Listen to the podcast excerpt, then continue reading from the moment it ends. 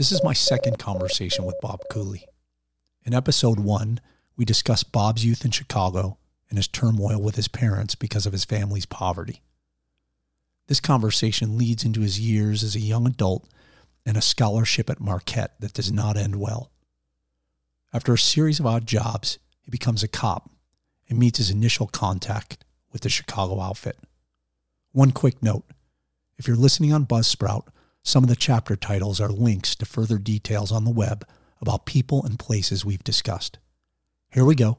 Conversation two of the Cooley account. Bob, you told me a very touching story about your mother. You were working three to four jobs as a seven year old. The money you made would go to your mother for collection. You end up going to university, and your mother presents you with the bank account of the money that she had saved for you. You were angry in the moment, thinking, Why do I have to give all this money away? But ultimately, your mother did the right thing and, and had saved this money for you. Your motivation to go work and collect this spare change and these spare dollars and these multiple jobs wasn't something that was foisted upon you by your parents saying, hey, we're strapped here. Bob, you got to go out and bring in some money. It was oh, no, you, they, they, it was motivated by you having yeah. this desire to not eat vegetables, essentially. so I could survive. so I could. So I could. There's no. And I'll be honest. I used to. I used to steal stuff out of stores because I was hungry, and uh, you know, and I always got worried about getting caught. So that's why I started doing. The other way I would get money too. My father played. My father played, you know, poker. He had, you know, some police friends of his and other friends. And what I would do every day after they finished up, first thing in the morning, I'd get up and I'd go digging in, into the couch and find some pennies and nickels and whatever. Once in a while, find a dime. They would, yeah, they would fall out of their pockets. The one thing we did almost as a family is was collecting newspapers.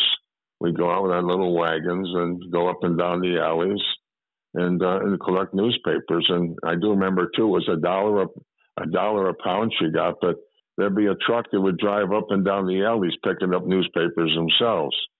But we would we would store the papers in the in the garage, and you'd have like a whole the whole wall, you know. And my mother would you know bundle them, bundle them in these bundles, these big bundles. She'd you know wrap some like uh, not not string. It was heavier than that, but she would wrap it around, and he would come every every so often, and you know, and, and uh, almost fill up half a truck, uh, you know, of the papers, you know, from our garage.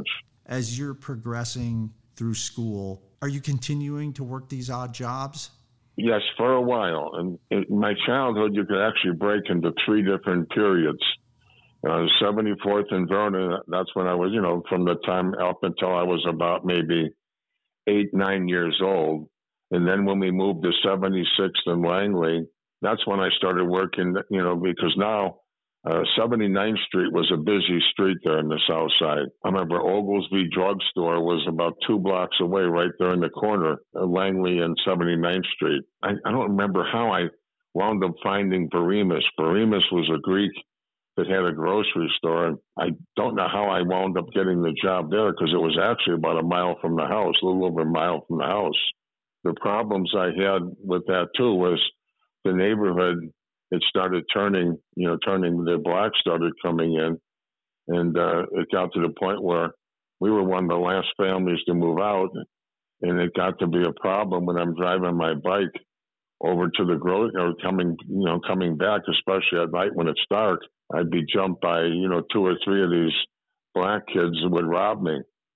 And uh, that was when, that was the period too when finally I stopped taking it and I began, I began to fight back. And that's when a, a whole lot of my world changed. I got tired of being, you know, picked on all the time because of, you know, my size. When I would go back and forth on the bike, I would, I would wind up carrying a small baseball bat uh, you know, and, and I would fight them off. Got to the point where they'd leave me alone. But prior to that, too, even walking to school, we carried our lunch all the time to school. They, they'd steal my lunch all the time, and they decided to start fighting back. And that's when I, uh, my whole personality changed in a lot of ways. One of the most bizarre things about my childhood, and and it's jumping forward a little bit. One of the people that I met was a kid named John Deegan. I write about a little bit about him in the book.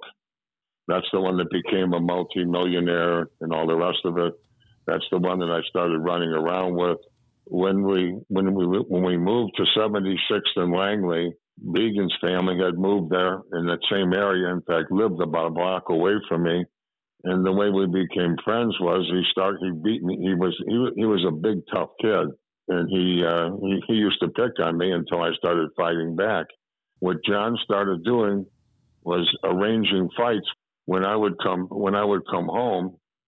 Uh, Deegan would be waiting for me there. There was there was three of us that ran around over there: Ronnie Ballard, John Deegan, and myself. The three of us, along with a few other few other guys. After a short period of time, right next to Ronnie Ballard's house, there was a vacant lot and that's where the that's where the fights would be. John would telling all these people about this tough friend of his, you know, who would be, you know, who, who had just moved in the neighborhood, and this lasted for a period of about probably about I'd say a month, month and a half. There'd be a fight arranged with different kids from St. Felicitas. So he was he was he was the fight promoter, and you were the talent. This must have been for your ego and your confidence a really important moment that these kids were oh, rallying I mean, around you as the main event in street abs- fights. Absolutely. In, in, fact, the way it started was, you know, because I was so small, it, it would be, you know, it would be different ones from the eighth grade or from the seventh grade. And, you know, that were, you know, bigger than me, but, you know, but not real big. About a good, in fact, it went on for about a, about six weeks where every other day when I come home, there's a fight until the police got called because you know somebody lived in the house like next door, and you'd have this group of about maybe probably 20, 25 kids that would meet there, you know, waiting for the fight. John became an unbelievable part, unwittingly, of all the things, a lot of the things that that transpired. I'm jumping forward a bit, but I think it's really, really important. When John was a wrestler too at Mount Carmel, John wound up going to Mount Carmel, same as me. When I graduated, I didn't want to go to college. I wanted to start going out and making some money. In fact, I was dating a girl whose father worked in the steel mills, and, uh, and my thought was, you know, we might get married, and I'll move into her basement. They had a like a basement apartment where she lived. Carol, in fact, I remember the name Carol Peterzak. And the next thing I know, I'm contacted by uh, the wrestling coach at Marquette, and uh, wants me to, uh, you know, wants me to come down there uh, and, and, you know, and work out with him and with the kids, and possibly get me a scholarship. And you're talking about, of course, just to just to put a fine point on it, for those that don't know, you're talking about Marquette University in Milwaukee, north of Chicago. Right. Right. Now, the the only reason they could have known about that, I'm sure, had to be my father. Why would a university know anything about my wrestling abilities? In fact, there were very few Catholic schools that had wrestling teams. I remember Mendel had one, but most of our wrestling was done with the public schools. Mount Carmel was and remains to this day a powerhouse. Uh, you know, one of the most powerful in the state. I wound up going to uh, Marquette uh, with a, I had a wrestling scholarship. John didn't, but John's parents had a little bit of money. Uh, his father was like the opposite of mine. His father was a miserable, nasty drunk. John and I went to Marquette, and while we were at Marquette, the first day I was at Marquette, I met I met uh, Bill Murphy, who became one of my closest friends. And it turns out Bill Murphy wound up being a public defender and wound up being Frank Wilson's public defender, and that's how I met Frank Wilson. We'll get to that down the road for sure and tie those strands together. But anyhow, the first when I first met Bill Murphy, I don't remember doing that, but he told me the first day I met him, I told him how tough I was on the. I was living on the jock floor, on the sixth floor at uh, at Schroeder Hall, and that's when I one of the first people I met there was Bill Murphy, and he had gone to Mount, to Mendel High School, which was our big big opponent. Uh, had we met even a, a couple weeks before, we would have been fighting uh, because we had all kinds of fights with at St. Sabina's, you know, with the Mendel people and the others. I want to hear about the Marquette years, but let's go back for a moment What is your perception of the city of Chicago crime? Is the outfit influencing your neighborhood or your household? Is it a topic of conversation or is it something you don't come upon until much later in life? Didn't, did not as I grew up, even up until you know my college years and the rest. Even as even when I first became a policeman, never had any thoughts at all about any of that. All I knew about was what I would read in the paper that there was a mafia and that there was but I knew nothing about any of that. Yeah, and it wasn't they weren't controlling your neighborhood. There wasn't a guy on the street corner who you had to pay this to. It it just was something. Oh no, was no. As I grew up, as I grew up, Neal, the, as I say, I grew up in the hood. Uh, you know, there were no mafia people around there. The the, the gangsters were the black were the blacks. Uh, you know, were the blacks there. You know, the Peace Stone Nation and the rest of it. Jeff Fort, the yeah. Almighty Peace Stone Nation, which we'll talk about down the road as well. There's some interesting stories about case fixing around them and their impact on Chicago is well. Huge. Something I meant to tell you too before about about Jeff Fort. I went to Mount in Mount Carmel, which is on 64th Street, in the morning and after school. They had police police over there at the corner of 64th and Stony for us to get on the to get on the bus. Well, uh, that they weren't there when I got when I started wrestling, and I was wrestling from um, almost from the very beginning. Deegan and myself would would have to walk down 64th Street from Dante over to Stony Island, and uh, that was in fact Jeff Fort lived right there. He lived in one of those buildings right there. That was the, that was the headquarters of the Peace Nation at that time, and then we had all kinds of you know, initially all kinds of, you know, run-ins with, with some of them. Eventually that stopped. But when I was a policeman, I wound up breaking the arm of one of Jeff Fort's girlfriends. That was a real bizarre situation. They were worried about me when I was a policeman that, that he would do something to me. But it, what had happened was it was a real strange situation up on uh, Commercial Avenue uh, around 92nd Street. They had all kinds of stores there. What somebody was doing was they were breaking those huge stores. These people would leave like pairs of shoes and stuff like that. They advertised them. Uh, somebody was coming coming by, breaking these huge windows and stealing stuff. They couldn't find the people that were doing it. In fact, they had a couple of squads that were assigned to be there and to you know and to be a short distance away and try and catch them because when it would happen, the alarms would go off. But by the time they would get there, there's nobody around, and this went on for about three or four months. And uh, and the storekeepers were furious because those were very very expensive windows, you know, and and for some reason they couldn't catch anybody. Well, I happened to be working a car one time. Uh, you know, I was in the squad, I heard the I heard I was about three four blocks away. I heard the alarm go off, and so I raced over there. And when I got there, I couldn't see anybody.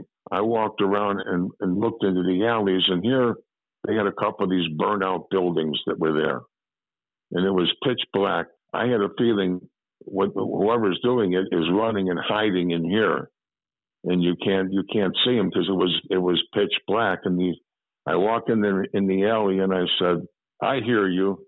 Come on out, or I'll start shooting." About a minute or two later, here comes a guy and a girl. Probably they were probably about maybe 16, 17 years old. The two of them come walking, come walking out. We take them into the police station. There's an upper floor and a lower floor. We take them upstairs, and we're waiting up there for the uh, police women to come because you know they're going to take him in custody, and they're going to take the girl in custody. She's sitting there lighting matches and throwing throwing the matches, lighting them and throwing them, and she lights one and she throws it at me. I'm you know I'm making I'm doing the paperwork and she throws it on my lap. I said to her, "You do it again, and I'll break your arm." She did it again. In my career as a policeman, I think I broke three. In fact, I know I broke three different people's arms. And what, what I could do is grab them by the hand and just twist. And you know where your elbow is, it would break that bone. In fact, when I would do it, you know, the the hand doesn't go down; it just stops at a certain point. It would go all the way down, but when I grabbed her, I twisted it real quick and, and, and broke her arm. And, uh, you know, oh, she starts screaming and crying. Jeff Fort is my boyfriend and, and, uh, he's going to kill you and this and that.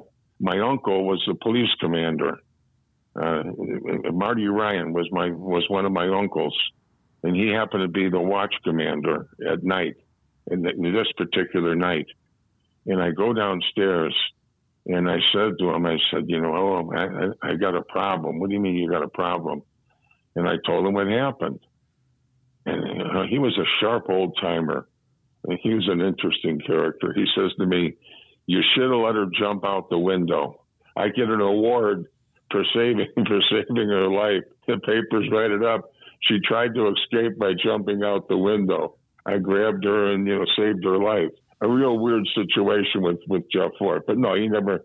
I never heard from him, and maybe she was lying. But again, uh, you know, the, the, the people, the police there were really concerned because, I mean, Jeff Fort was a notorious character. Notori- and they were worried notorious that, and very powerful. Oh, um, oh, yeah, absolutely. Back to these high school years. You're, you're on a pathway to university. Are you looking to escape Chicago? Some people have a guided path and others are adrift. What's Bob Cooley's agenda? Is it is it to go to university and come back to Chicago? In fact, Marquette was only about hundred miles, a little over hundred miles away. The reason I went there was because they gave me a scholarship. I never planned on going. See what had happened prior to that too. At Mount Carmel, every year for the for the seniors, they had a exam, not an exam, but they had a yeah, it would be an exam that you took, and the top the top one half of one percent would get scholarships to any public, any private school in Illinois. They wanted the kids all to go to these special classes. You got there at six o'clock in the fucking morning and uh, whatever. Deegan, Ballard, and myself, we never, none of us went to those classes. And all three of us took the exam. It was at a girls' a girls' uh, school up there. All three of us wound up winning scholarships. All three of us wound up in the top one half of one percent as part of the scholarship, you had to take these certain classes, genius classes or whatever they call them. And I wasn't going to do that, so I turned that down. I didn't want I didn't want a scholarship where I had to go in there. And as I told you, I was dating this girl, uh, dating this girl, and my thought was I'll marry her and get a job at the steel mills. Her father makes big money there at the steel mills, and that was my ambition. When I'm contacted by the, the coach from Marquette, uh, you know, and they offer me the scholarship there. I decide to go to get away. You know, you know, we lived in a real, it was a real bad neighborhood. It was getting worse and worse. Just to get away from there, and you know, well, let's let's go sing. Let's go because I never had a problem with tests or anything else. Yeah, I was very tell lucky. me about that. Was it was it easy for you, or did you did you work hard? Oh no, I didn't. I didn't work at all. I mean, I, I, uh, you know, same as when I became a lawyer. I never, I never read books or anything. I could remember things.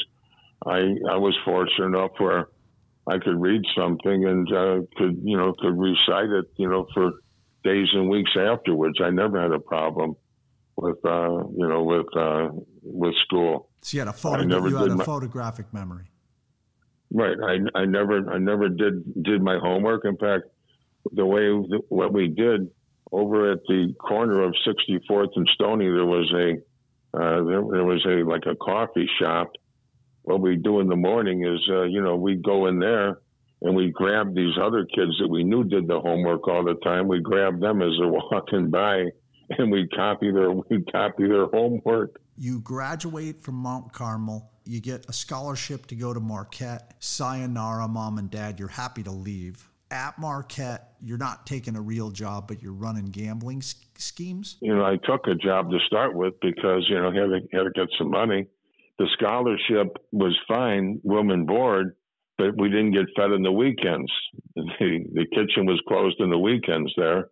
So that would have been money we had to, you know, we had to get ourselves, and my parents didn't have any money to give me.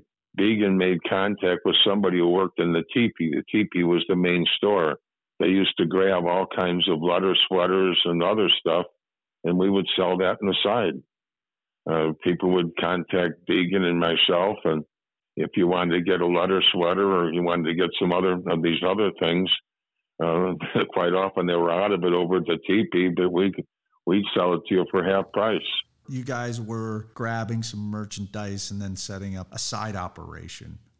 You know, the the the guy that was, you know, when, when he was supposed to be bringing the stuff into, you know, from the trucks, when he was supposed to be bringing it in and storing it there, a, lot of the stuff he would throw to the side and uh, you know, and John would say, "We've got this and we've got that." John was the one that would say, "You know, we've got sweaters today and we've got uh, shirts today and we've got hats and we've got this and that." I had a couple of guys that you know that wanted to run around like they were athletes, and I would sell them a lot of my equipment. I would get the equipment for nothing, and uh, and I would sell them. You know, my I had the leather sweaters and the rest of that stuff, and I would sell that, but but my the main money I made was playing cards. I played cards from I would play cards until four or five o'clock in the morning, and I wouldn't go to school. I wouldn't go to class, and uh, I made a lot of money doing that. I mean, we're talking when I say a lot, you know, I might make fifteen, twenty dollars a day. That was a lot of money at that time. And is this but, side is this side gig where you're selling jerseys and clothing? Is that is that doing well too? So coupled with oh, yeah. those two things, you guys are you guys are doing really well. well. I was making good money. In fact, you know, in fact, with with Billy too. Now with Bill Murphy, the very first day I was there at uh, Marquette, we got into three different fights. They had the breweries real close by. I I, I bought my first suit. It was a wool gray, you know, uh, dark dark gray, uh, almost uh, almost looked like it was black suit. I had the suit on when I the very first day I went to Marquette. I had you know I went there wearing a suit, and I bumped into Bill Murphy on the on the jock floor. He was a football player. We went to the brewery, and what they have they had a deal there where you have to go through like an hour through the brewery, and then you go to a room called the the Brown Jug, and there for about a half an hour they bring you little glasses of beer, and so we go in there and we're sitting there and. And uh, when they finish up, everybody's supposed to leave but uh, Billy and I, there was a third person with us. I don't remember. I might have been Bernie Bottom, but there was a third person with us, and we moved to we moved to the second room. You know where they were bringing the new people in, and so they served us drinks again. We did this like three times, and the third time when we did it, you know, these guys that were serving us, they were a little bit older than us but they said, "Wouldn't you you guys have been here now? You know, two or three. Then, oh no, it wasn't us. It wasn't us. And uh, when they wouldn't serve us, we get into a physical fight with them. And afterwards, you know, they had they they were calling. They called security. We went through the back, the back. We went out the back, and they had this this fence, these steel fences with the barbed wire or whatever in the top. And we clomb over those things. And as I'm jumping down, I ripped I ripped my suit. The oh, thing stuck man. in the back of back of my suit, and it ripped.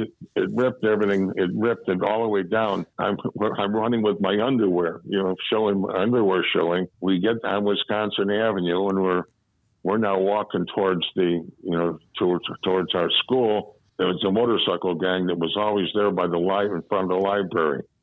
And uh, they start making fun of me and whatever, and we get into a fight with them we get back to school and there's a place called Milts right across the street from school.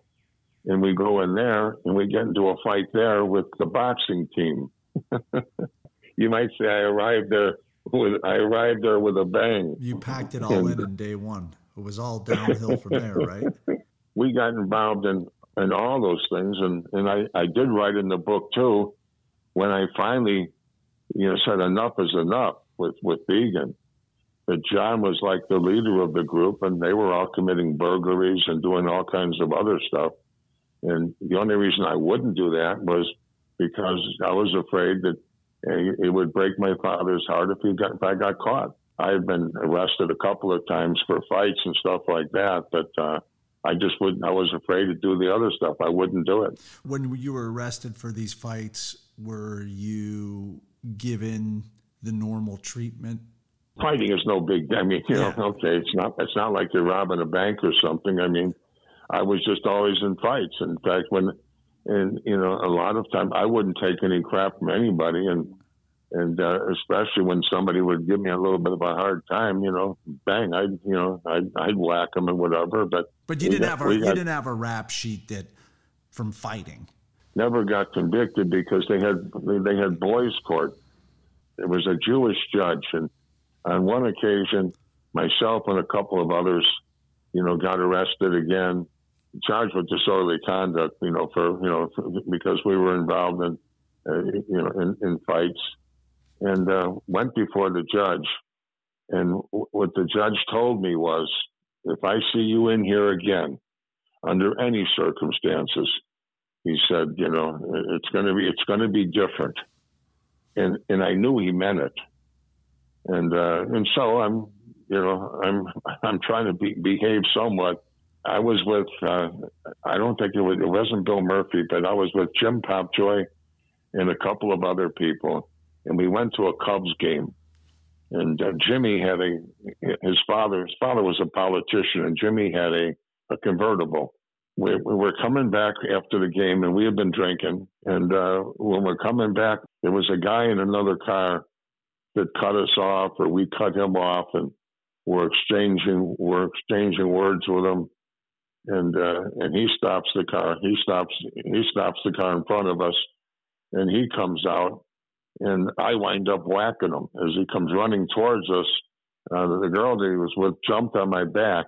I gave her an elbow, and uh, and we get back in the car and, and we drive off. Well, somebody got the license plate, and they wind up going to his house, and they wanted to know, you know, who the other people, who the guy was in particular. That you know, because I guess I, I guess I broke the guy's jaw and they wanted to know who the guy was that you know that uh, uh quote unquote attacked this guy. I told him, Jimmy, if you give my name, I'm going to wind up in jail. I said, you know, I'm going to wind up in jail because you know it was only like about three weeks before the judge had told me if I see you one. And Jimmy Crowley was an easygoing, uh, you know, a bit, a bit overweight, a bit of a fat kid, and an easygoing sort. He wasn't he wasn't a troublemaker of any sort but he wound up getting five days in jail because he wouldn't tell he wouldn't tell him who it was. And when you're at university, what are you studying? Uh, finance. Are you enjoying it? Oh yeah, I mean, uh, finance. Uh, you know, I love. I I planned on I planned on making money. In the summer, I took a job at the Ford plant, working at the Ford stamping plant. My God, was that hard work! Uh, and and I'm thinking to myself, you know, I don't want to have this is not something I want to have to do. Where's the, the rest where's of my this life. Ford plant in Chicago or in Mil- Milwaukee area? Oh no, it was uh, no, it was in in Chicago. The Ford plant, stamping plant. The, the way I went to work there, my father would drive me there at about. Uh, I started work at six, and he would drive me. He would uh, drive me out there somewhere about maybe it was a good half hour ride. One thousand uh, East, one thousand East Lincoln Highway, Chicago Heights. Yeah, that could be a. You know, that there? could be a bit. It, it, oh yeah, it's way way out there. What what I would have to do is hitchhike back home. You go into the place. There's no air conditioning in there. This would be in the summertime, and you go in there, and they have you working on these machines on the assembly line along with these other guys who have been doing this, you know, for years and years. And they used to enjoy, you know, loading it up so fast and so hard, you know, that, uh, you know, uh, we couldn't catch up with them and there'd be a pile up there and then we'd get yelled at by the supervisor and the rest of it. Mm. And, and brutal because there was no air conditioning in there. You had all the grease and oil in there that would be, you know, would be, uh, there'd be fumes of that stuff all over. And so uh, this is another experience for you where you're shaping your direction. This is a pathway Bob Cooley is not going down. Bob Cooley is not going to work as a laborer in a factory. Absolutely not. Absolutely not. In, in a brutal in a brutal way. And and so and so what's ironic is when I got thrown out of Marquette, uh, in my freshman year, we thought we were getting away with it because we had we had gotten somebody had gotten us a key to the back door, so we could come in and out. You had rules there. You weren't supposed to be out after one o'clock in, in your freshman year. If you were, you got punished and you got jugged, as they called it. You got and, what, does uh, jug, what does jugged mean? that means you, you you get punished. You have to you can't leave the dorm. In other words, you have to stay there in the weekends, and you know, and at night you can't leave. That you can't even go out after like seven o'clock. There was they had some punishment. I thought I thought we were getting away with it because you know we would go out and we wouldn't come back. We, we wouldn't come back until three or four in the morning. We'd go to these strip joints. I go with Deegan and this kid and this kid Podesta and uh, and and just hang around. And we'd come in through the back door, and it, the alarm wouldn't go off because we had a key. They had moved us right next to the counselor into the room right next to the counselor, so he could keep an eye on us. Because we were always doing stupid things. We were plugging up the the water, and I mean, we just were doing dumb things. And it turned out he was afraid of us for whatever reason, and he didn't report us until he was through at the end of the year. And at the end of the year, he he showed us for missing like, you know, like about 50 bed checks and all kinds of other stuff. Now, when I'm in my sophomore year, I thought I was getting away with all the stuff that we were doing. In my sophomore year, after a short period of time, I started with the card games and the rest of it. We had rented a room right across the alley from our dorm, and we were throwing these parties. What happened when you go when you go to Marquette, uh, and when you first come in there, the freshmen they have they have these uh, mixers they call them, where you're all supposed to meet other people from school and all the rest of it. The apartment that we had was about a block and a half away from the place where they had these mixers, and we had made contact with somebody who worked in the office. He got us the names of all these for these different girls' schools that were these girls' colleges that were close by. And what we would do is we would throw these parties. We would go get a barrel of beer. We'd put it in the bathtub. I think we charged a dollar for a dollar for the guys and 50 cents for the girls. All you can drink was, you know, was the deal. We're talking about a one bedroom apartment. We would probably get 100 to 150 people shoved in there to the point where you can barely move. And we're at the front door taking money from all these people as they're coming in. You know, there's no beer left. And Oh, yes, there is. You know, go back there, and it would take them maybe half an hour to go back there. And by that time, we've collected the money from all these people, and we'd leave. We'd leave, and, but they would still party because others would go get their own stuff. But we were doing this for about a month, every week for a month. And sometimes what I would do is I would stay. There'd be a bunch of people still hanging around there. We're talking about, you know, three thirty, four five in the morning. And so on this particular day, and I'm sleeping in the bathtub. Uh, you know, everything is out of there, and I've got a pillow. I put a pillow in the bathtub, and there were like ten people sleeping already in the one room on the floor and on the bed. And I'm in the bathtub, and this is when people are coming in there and pissing and shitting and everything else. But I'm, I'd be, I I was, I'd be drunk and I'd be passed out.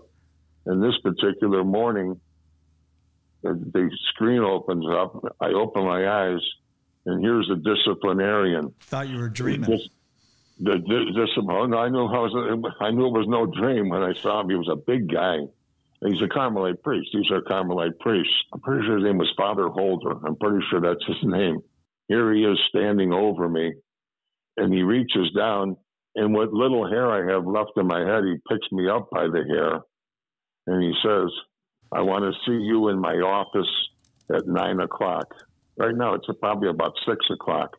And, and the reason they were the reason they were furious was because we were getting bigger crowds in our place than they got at the Marquette Mixer. That's how they found out, realized something was going on. Uh, and, and again, we weren't, I, I, was supposed to be, I was only a sophomore and I was still required to be in the dormitory because they had the scholarship and the rest of it. And the deal was they're gonna they're gonna let me with, withdraw from school. I lost me. They took away my scholarship, and so obviously, you know, I'm not going to be. I can't. There's not. I I can't afford anything. I'm I'm living now in the uh, in the apartment that we had. A Deegan was thrown out too at the same time. Gary Podesta was the uh, the football player that uh, John was rooming now in the sophomore year and was rooming with him over at over at Noonan Hall at a different hall. Uh, his father owned some. His father owned some. Uh, what do you call it? Some big uh, grocery stores back in California, and I was going to go to California. Are you, rem- are you remorseful that, that you're getting removed from the university? Do you put up a fight? Oh, well, sure. Are you concerned what but your I'm, parents are going to say, or do you just? I'm not going to go home. I'm not going back. I'm just going to leave. I'm just going to go to California. Now, what's interesting about all this too, I wouldn't do the robbery they wanted to do when they wanted to rob the when Deegan and Podesta and Podesta wanted to rob the cleaners across from the library, and I wouldn't do that uh, with them. Uh, but but now I'm gonna I'm gonna leave. I'm just I'm afraid I'm afraid to go home. You know because of the embarrassment of it, and obviously they'll be upset. So I'm going to go to California. And what? Let's now, go. You're you're you're not going to rob. You don't you don't want to rob the cleaners because that's a bridge too far for you. Same as I wouldn't uh, I wouldn't commit those burglaries and robberies back there when you know with Deegan and those people. These other guys were out doing that all the time. I wouldn't do it. When you say I back just, there, uh, you, you meant when you were growing up in high school, they were committing robberies. Oh yeah, when I was at when I moved to Felicitas, yeah. I'm going to go to California. I'm just not going home. Uh, I've been kicked out of school for about a week, and you know, and uh, I'm just waiting for. I, I'm waiting for Gary now. Gary had not been caught up in anything. Gary was going to be going back to California for a vacation. There was going to be some holiday was coming up or something, and we were going to go back. John and I were going to go back there to California with him and just set up whatever back in California. Uh, his, he claimed his parents were wealthy and whatever. We could stay at their place and, you know, and, and move to California. I was about 18 at the time, 18 or 19. So 42, 52, about 1961. In fact, I'm pretty sure it was because of something else that happened. So anyhow, my sister went to Marquette. My sister Pat had a scholarship up there she was older than me. She had been there for a year before before I went up there. I'm I'm sitting there in the apartment. Uh, it's about a week or so after I was, you know, thrown out of school. There's a knock on the door, and who's there but my father? Son, I want you to come home. I, I know what happened, you know, and I want you to come home. And he took me home. And, uh, you know, and I went back to Chicago. And I remember when I went back, my mother's like, yelling at me, "How could you have done this?" And my father, Stel, Stel, Stel, please, you know, Stel, you know, because he's worried that you know I'll do what I did. And what, what, uh, on yeah. that ride home, do you recall the conversation? Did your father have a strategy for you? All he said was, you know, he was said, "No, son, you know what's happened has happened," and uh, you know, he says, "I can maybe understand you." Uh, you acting up, you know, being away from everything and, you know, whatever. But no, he couldn't have been, couldn't have been nicer. I think well, he obviously was afraid that I'd run away. And when I was home and my mother started with that, you know, which is understandable, but, you know, I was getting mad about, about her constantly yelling at me now. I'm at home and, and she's yelling at me and, you know, you can't go out and you can't do this and you can't do that. And you get yourself a job now and I got tired of her yelling at me, so I left. In fact, it was it was about maybe four or five days uh, after this. Now I had I had made contact with John Deegan, who had been thrown out. John actually came by the house, and and he told me he said uh, I've got an apartment over there. Why don't you come on, come on down here? And so a day or two later, remember my father, remember, was in the in the front room. and my mother was in the bedroom, and I just packed up a little a little suitcase and uh, snuck out the back door. And John picked me up and took me down, took me downtown. And so this begins a new chapter in your life. Are you? Are well, it was it was it was a very short visit down there because I moved in there with him, and what we did for electricity, there was John and another guy, another guy that you know had the apartment. It was up on the second floor, and and there was like a fire escape between. These are all those real old buildings there on Dearborn Street. They were old 40, 50 years ago but they, they were these brownstones. The way we got our electricity was we had, there were a couple of gay guys that lived across the fire escape from where we were. And what we, what John had done was he had some long electrical cords and he plugged in to their, you know, to their outlet. That's where we got our electricity. And I heard then, then I heard John and uh, the guys out in the fire escape, and, and, and he's saying, "You said it was only would only be for a day or two. Now it's been that we're going to unplug it." And John's, you know, basically John was he, he could make these facial expressions that were really, you know, kind of scary. And he basically said, "Now, you rip your eyes out or something if you do." He said, "You know, I'm, I'm waiting for my, I'm waiting for a check to come in, and and we'll do it. But uh, you, you, you, you do that, and you know, whatever." He basically threatened them. What is ironic is, I got a job working over at the loading trucks at United Parcel uh, it was a good paying job, but boy, that was rough too. I'm working there for about 10 days, but what I would do after a while was because the work was so hard, I would load up the truck starting, you know, towards close to the middle, load up like a wall of stuff there. And then every so often, because you got a conveyor belt bringing all the stuff around, I'd sit down and like, you know, almost fall asleep for a few minutes, you know, because it was so rough and uh, I got caught. And when I got caught the second time, they fired me. I've got no job. I've got no money. And something else happened. John didn't have any money, and, and John hadn't paid the rent. Uh, the landlord came there, and and John wouldn't let him in. And finally, when John walked out, he got into a fight with the landlord. And he punched him, and the landlord called the police. So with that, I grabbed my stuff and I headed back home. I had nowhere to go, so I go back home. My father answers the door, and you know, son, you know, you know, and I said, I decided, I just, I decided to come home, and, and and when I come in, my mother said, "What happened this time? What kind of trouble are you in now?" And then my and, and my father, now, Stell, Stell, you know, Bob, come on in, come on in, you know. Your father was a peacekeeper. He knew you. Oh had, yeah. He knew you had to go out into the world and become a man and find yourself, but he also didn't want to let go, and he knew you were in trouble. Well, he, he was just obviously He's worried that I'm going to take off again. When I didn't, I didn't want the embarrassment of it. I was just going to take off, and my father wanted to make sure that didn't happen. Uh, so, but my my mother was pretty was pretty smart. She was nobody's fool.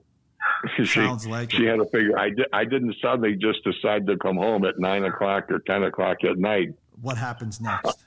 I, I, I come back home and I get enrolled at Loyola. I uh, I get a job. I had about three or four jobs, and and I couldn't and I couldn't keep them because again, I felt I was a lot smarter than these people I'm working for, and I just didn't. I didn't like taking orders. I'm trying to think. I worked at Metalcraft Corporation. I had a job there they made picture frames before the stuff can be packaged. I'm supposed to inspect it, make sure that it's done right, and the rest of it. And I find out after a while they're getting paid more than me. I'm supposed to be a supervisor. I wind up quitting that job. I applied over at Quaker Oats. They were over there in the uh, merchandise mart. And uh, I applied for a job there as a cost accountant trainee. And when I when I went and applied for the job, I remember there were all kinds of people there. There was a, a room full of people that came in and applied. And I applied for it and I lied and I told them I had more education than I had. You know, my undergraduate was it was finance with with accounting too.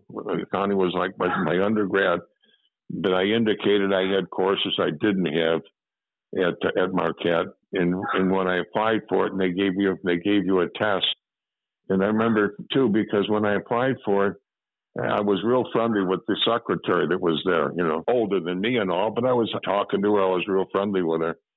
And I got hired there. They hired me for the job. There were about maybe 20 secretaries or whatever, you know, girl, you know, good looking women and young girls and the rest of it that were working.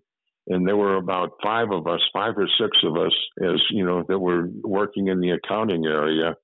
And I was in charge of it was tape and boxes and and something else, figuring out how much was used and how much you know would have to be ordered or, or whatever.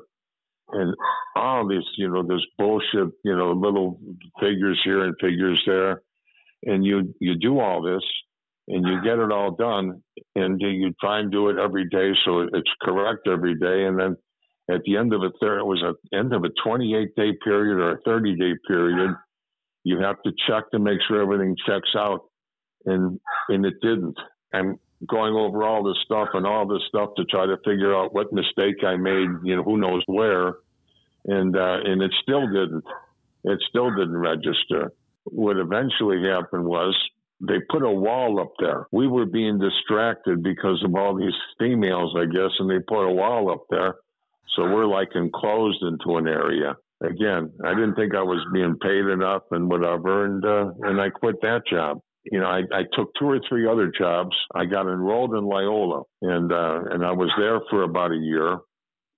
And then when I wanted to enroll in day school full time, I had to apply all over again and in my application, they asked, you know, prior, you know, prior universities or schools, and I indicated Marquette, and it said on there, uh, were you on ever on athletic or scholastic probation? And I indicated both because I had been, and uh, and so they told me that uh, they wouldn't accept me. I wasn't I wasn't going to be accepted there. So I come home and uh, you know tell my dad that uh, you know they they won't accept me. A couple days later, my father takes me back to Marquette. He said, you know, I, I, I was I went to Marquette yesterday and I met with Father Holbrook, and he wants to uh, he wants to talk to you. So I go back I go back to Marquette and meet him and and he tells me your father tells me that you've straightened out and you're working hard and you're doing this and you're doing that. And he said and you want to go you want to go to Loyola? And I said well I have been I have been there. I've been at night school I said but I want to go to day school and he said deal was the thing that was worked out at Loyola was if they would be willing to accept me back there they would they would accept me at Loyola so what Father Holbrook tells me is, well, he said, uh, I'll make contact. He said, I'll make contact with them and, and I'll tell them we would be willing to accept you back here. He said, but if I was you, I wouldn't apply back here. When you're sitting in front of this man again, did you feel like you changed and that you understood the gravity of the moment? Absolutely, because during this time, I had stopped all the other nonsense uh, I was no longer, you know, hanging out with the uh, with the with the others. I wasn't around Deegan at all. I had completely lost touch with him. I stopped, you know, associating with him. I'm about 19 now, and my father's in recruit processing. I forgot one other thing that happened when I was at Marquette. I got arrested on one of the fights that I got into, and I got I got charged with disorderly conduct, and I had like I had like gotten probation, or they didn't call it probation, something else. I had that on my record and and got arrested on that. There, there was a bar right across the street. If you were Wisconsin, you know, Wisconsin uh, citizen, you could drink when you were 18. If you if you were not a Wisconsin resident, you had to be 21. Well, the big party scene was over there at a place called I think it was called the Vogue there was a you know it was a real big you know real big bar with a you know with a huge area and uh, that's where everybody would go on fridays and on wednesdays and so i was in there one time with my phony id we had phony ids you know indicating we were wisconsin residents. And the police came in and raided it. And when they raided it i managed to i managed to get out. I was i was someplace else. I, I went back over to the teepee i'm in there. And now it's about 8.30, 9 o'clock. They raided it about 6 o'clock, and it's about 8.30, 9 o'clock. And I figured, well, if I if I go back there now, they're not going to be coming back. They've already rated it. They're not going to come back. And if I don't come back and go in there and let these people see me, because there's a couple of guys that work the door, you had to you know go through a door check. Uh, I figured it's safe to go back. So I went back. They came back. I remember the policeman's name was Callahan. He was the guy that had the, had a, a foot patrol there. Anyhow, they come back in, and this time they catch me in there, and they take me and they take me out and they put me in a squad. They t- put me in a squad and they're going to take me back to the, to the police station. they stopped the car on Wisconsin Avenue. There was an argument. There was some people that were arguing or about to fight in front of us, and and the two of them got out to go and break that up. And I got out the back door and I just ran away. They came over to the dorm, and uh, you know when they would call me down from the dorm, and I'd look out the window and see a squad there. I wouldn't come down, but eventually, uh, eventually I did, and they arrested me again. I stopped, you know, hanging with those people. You know, I went to work, I went to school, I got a job with an advertising agency, a real good job, and they were paying me like, you know, something like about two dollars or two fifty an hour, which was, you know, huge money at the time. Most jobs you got paid like a dollar an hour. Mm uh, you know, or even less at that time. But they, it was a real good job, and I could work whatever hours I wanted. In other words, it was it wasn't far at all from school. That's when my dad suggested, uh, you know, you can you can you can take the test. He said they were hiring policemen at the age of twenty. You can take the test, and we'll see what happens. So you're at so, you're, you're enrolled at Loyola. I'm, I'm you, at Loyola. Do you, have a, do you have a desire to become a police officer now? I never did until the moment he said to me, "Why don't you apply to become a?" I never thought about that. No, because they didn't get paid much. I mean, that was my probably why I never, never. That, that was not an ambition to be a policeman. They don't get paid spit but at that time, almost all the police had second jobs, you know, or or they were crooked, you know, or they made money there. Walk me through the next steps. Is your father's suggestion to go into policing exactly what you do? You do take the test. I took it because it was a, you know, because it was a good job at the moment for me, and and when he did suggest it, initially, my thought too was, you know, just to get paid just to get paid to get paid during the summer. When I took the test, I came out in the very top of the test.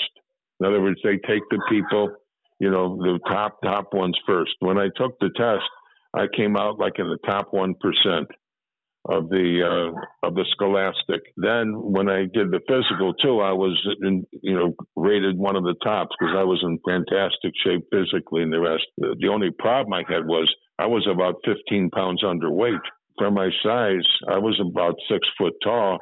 I was supposed to be, I don't know, maybe 150, 160, whatever it was. I was like 15 pounds underweight. When I was at Marquette, I was wrestling 113. After I quit wrestling, I was like close to that. But I had to I had to keep my weight under a certain you know a certain amount, so I, I would be starving myself too to stay you know like I was. I wrestled like 113. I'm pretty sure that was the weight that I wrestled at Marquette. When I when I took the weight, I took the test, and it turned out I was in the top one percent, and I could I could go right away. And it just so happened they were starting a class a week after I got out for the summer at you know at uh, Loyola, and the class was I think it was at the time it was I think six or eight weeks but it would have worked out perfect because I wouldn't go to I wouldn't go to night school afterwards. Uh, you know, I would just take the summer off from school and, and go to the police academy and get paid. When I went to the academy, now, yeah, I'd like to be. I'd like to get out. I like the excitement of the idea, as the excitement of all of it being a policeman. I remember the first time we went. We went in khakis, and I remember after a couple of weeks, that's when that's when we were to get our weapons. And uh, I remember my dad gave me his gun. He hadn't used in about 20 years. I can remember the, the, the strange feeling because I never had a car. I didn't get a car until I was about 20. I was about 22. I didn't have a car. I didn't have any money for a car. Mm. And and so I remember uh, going, getting on the bus and going over there to the bus stop. And here I am now wearing a gun, wearing a gun. I've got my, I'm not in a police uniform, but wearing khakis. And, uh, and here I am wandering over there, but I've got a star. They had already given, they had given us a star and whatever. We rode the bus and everything for nothing. and I've got, I've got a gun and whatever. And, and wow.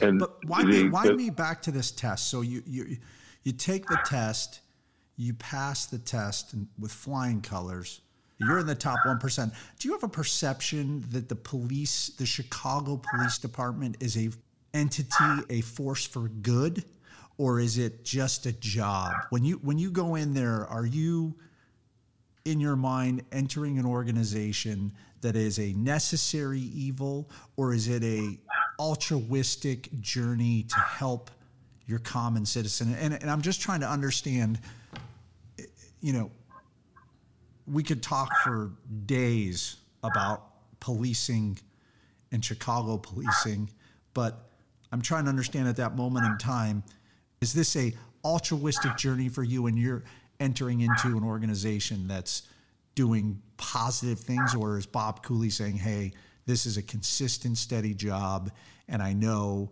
there's some bad stuff going on here. What, where's your mindset? Well, you know, and, and, I'll be honest with you, I never thought in terms of any of that. I mean, you know, to me, it was a job, and it was a lot easier than working at the Ford plant, or even, you know, and, and it paid better than, you know, at the at the um, at the Metalcraft Corporation and whatever, it began. I began thinking this could be exciting. You know, I always loved danger. That was always my nature. Don't ask me why, but uh, you know, I always loved danger. I wanted, you know, I wanted to get out there and I wanted to do, you know, do do a good job, and I wanted to, you know, and my thought was, this, I wanted to be the superintendent when I first started. I'm thinking, I remember, I think he made like 50,000 a year. There was some figure. In terms of a policeman, there are all kinds of policemen. There are, you know, there are the ones that you talked about that want to do the right thing and whatever. You also had certain people like Rick Borelli and some of these others that were gangster types that went in there so they could have a badge and they could steal. I mean, there are there are certain, hopefully only a small percentage. Who is Rick Borelli? Rick Borelli was the first policeman I met. That's a whole story all in itself. When I got when I got transferred up to the 18th district, this is after I I almost got killed on the south side, and uh, and, and when that happened, uh, and and I got out of the hospital finally, they wouldn't let me go back to work because I was still, you know, my left hand was still in bad shape, and and I was still not in the best of physical shape. And uh, so what I started doing was I started going to the north side when I was, uh, you know, when I was supposed to be uh, on, you know, at home. I was on not on the medical, but I would go to the north side. And one of my one of the kids I met in police academy, Tony Corzentino, he was a vice detective there in the 18th district. You know, and I would hang with him. He was working undercover, and I would do undercover work with him. I would go with him you know, when he was uh, when he was attempting to buy narcotics and and and, and a lot of other stuff.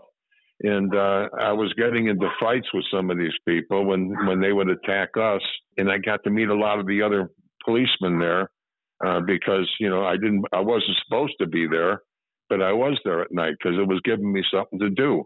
I would go drinking there with Tony, and then I would go out and do police work with him. Uh, Tony was a real tough kid too. In fact, I became, I, you know, I started running around with Tony. Uh, you know, he was a real tough Italian kid who was straight as an arrow. Anyhow, and I, and I got to, in fact, I met the commander. I met Commander Brash was the commander who eventually got indicted. But I had met him because I was introduced to him by one of the sergeants who was telling me this is, you know, Bob Cooley he said he's and he told him, he said he's a policeman out there in fourth district but he's been you know he's on the medical but what he's been doing he's been help he's been helping us tremendously here when i finally went back to work at fourth district the uh, the commander requested that i come to work there to work in the 18 that was rush street he requested he requested that I come. Would you want to work narcotics? I said, "Oh, I'd love it." He puts in for a transfer me to come out there, and I go to the 18th district, and I go to work with one of the sergeants. The first day I'm there, I go to I go out there. I'm hanging around uh, Old Town and and whatever, and the sergeant tells me, "Well," he says, "Bob," he says, "now." You know, if, if if and when you you find something or you know somebody approaches you or whatever, or you see some illegal things going on here, the bars are doing something illegal, you don't make an arrest. What you do is you contact me. You contact me before you do anything, and you and you, you don't talk on the radio. You just call and say, "Meet me," and and we'll handle it from there. And I know why. I know what these guys are doing. You know, I, I've seen that when I was there and uh, you know I can just see that you know obviously these people are all in the payroll. I said you know no problem. And when I come in that day, that night when I when I finish up, it's about six o'clock when I come back in, uh, the lieutenant is there, uh, you know, and uh, I had I had seen him a number of times before, but never talked to him. And he said, "Listen," he says, "Bob," he said, uh, "No, we had lockers there. We had lockers up on the second floor." He said, "Once a month," he said, "There'll be something. There'll be something in your lo- in the locker for you. That's for you." And I said, uh, "There'll be something." He said, "Yeah, there'll be a little package." in there for you. And I said, Lieutenant, I said, you know, no, I, you know, that that's okay. I, I, I said, Lieutenant, I'm in law school. You know, I, I'll be finishing up. I, I don't want anything. I don't want it. You know, I don't. I don't want anything. But I said, uh, you know, thank you for the offer, but I don't want anything. But uh, okay. The next day, I come into work, and they tell me you've been transferred back to uniform, and I know why, and I don't care. I don't care. I'm I'm not getting involved in this stuff. The next day is a Saturday, or no, it's a Sunday. The next day is a, you know is a Sunday. You know, I, I go to roll call. I go to roll call there, and the captain, who has the roll call, indicates that you know you'll be in car such and such. And uh, when I go to the car, here's the policeman I'm going to be with. His name is Rick Borelli. He's an Italian Italian guy, tough looking and hi, how are you? And we're in the car, and when we're in the car, he, uh, it's it's it's what they call a uh, it was 1850, which is what they call a cover car. It just covers. It's a two man car, one of the few two man cars in the district. And whenever there's problems or whatever, any place, and they put in a call for assistance, you have to. That's where you're you're going to be going. And I meet him, and the next thing I know, we're we're playing cards in there we're playing we're playing gin in there for money and whatever. And and we start talking and, and we really hit it off. And he's the one that got me started then with he, he turned out to be a mobster. He was connected with marco and all those people. So mobster first cop second or a cop first then becomes a mobster? Oh, mobster that uses the cop, you know, uses the fact he's got a gun and a star to go out and commit criminal activities. So he's so, the one. So one of these characters that joins the force already in the mob, and basically becomes an inside man, if you will. And I Trojan exactly. They, well, it's and they they do it so they can legally carry a gun. In fact, that's you know people like Hanhardt. That's how they picked up these burglars and turned them over to these guys so they could kill them. He's the one who had those uh, burglars that were involved in Accardo's house. That you know, he's the one who had him arrested and turned him over to the mob guys so they could kill him. As Butchie told me that I said, How, you know, I'm talking with Butchie, Harry Aleman's partner, uh, the other, you know, the other mob, you know, the other top uh, hitman, and I said, gee, how could those guys have been? How could those guys have been so stupid to have been, you know, grabbed one, you know, one after the other? And he said, you know, what are you going to do when somebody comes in and says you're under arrest and puts the handcuffs on you? And yeah. he told me Hanhardt, Hanhardt took care of that. Was it common knowledge that Hanhardt was on the take? It was like the worst kept secret? No, not until you know, I, I wrote about that in the book too. When I first met with those, you know, FBI agents over at the motel, uh, we met at a motel over there in Countryside. I said to them, there was a there was three FBI agents, and there was Gary Shapiro in there, a couple of uh, Gary a couple Shapiro of other U.S. A, attorneys, being a prosecutor. He was the uh, yeah, he was the head of the he was the head of the strike force. He was he was the one I first went to see when I wanted to cooperate. And when I when I met them at the motel, I said to them, "You people are, have been exposed from day one. What are you talking about?" I said, "I said your liaison, the liaison between you guys in the police department." I said, "Is Hanhardt, Commander Hanhardt." And he said, "What about him?" And I said, "He's the mob's guy. He's." I said, "He's the one that meets all the time with Pat Marcy." I said, he's the one that uh, is giving them all the information. He was the one that the FBI contacted with the police department to give them all the to work with, to work with them. And what's and he said to reaction to this? Well, it wasn't. It, it, I wasn't talking to Shapiro. I was talking to the FBI agents. Shapiro was just sitting there, and I said, and when I said to him, I said, "This guy is our well I probably use the term our guy, you know, because I have been partners with Johnny and part of the first war. I said he's been our guy and and he's the he's the the liaison you guys use. And he said, How do you know that? I said, I just know it. I said, I said, and, and, he's as corrupt as can be. He's been passing all this information back to all these mob people, and he's and the agent said something to me. You don't like him, do you? And I said, not. I said, obviously not. And he said, is that why you're making up this stuff about him? It turns out this guy was a close friend of his, who had been dealing with him for years. And I'm the one. I'm the one who gave them the information. Remember, Hanhardt was the one that eventually got indicted because he was part of the jewelry robbery sure. ring and the rest of it. But you know, then they wind up indicting him. But I, I never saw that agent again. I became friends with a lot of these agents. I mean, like real close friends were. You know, even after I left and I finished up, where I would still, you know, be talking to them constantly, and and uh, they would want to meet up with me when I, when they heard I was going to be around, they would want to come just to hang around with me because I mean they were so uh, happy with what I with what I was doing, and they realized what I gave up to be doing what I'm doing. This guy, it was the way you said it too. Is that why you're making up this stuff about him? But one of the other agents told me this was a personal friend of his. But here's what's interesting about all that: Hanhardt, on dozens and dozens of occasions, would be sitting there at the first ward table with Pat Marcy in full uniform. This is out in the open.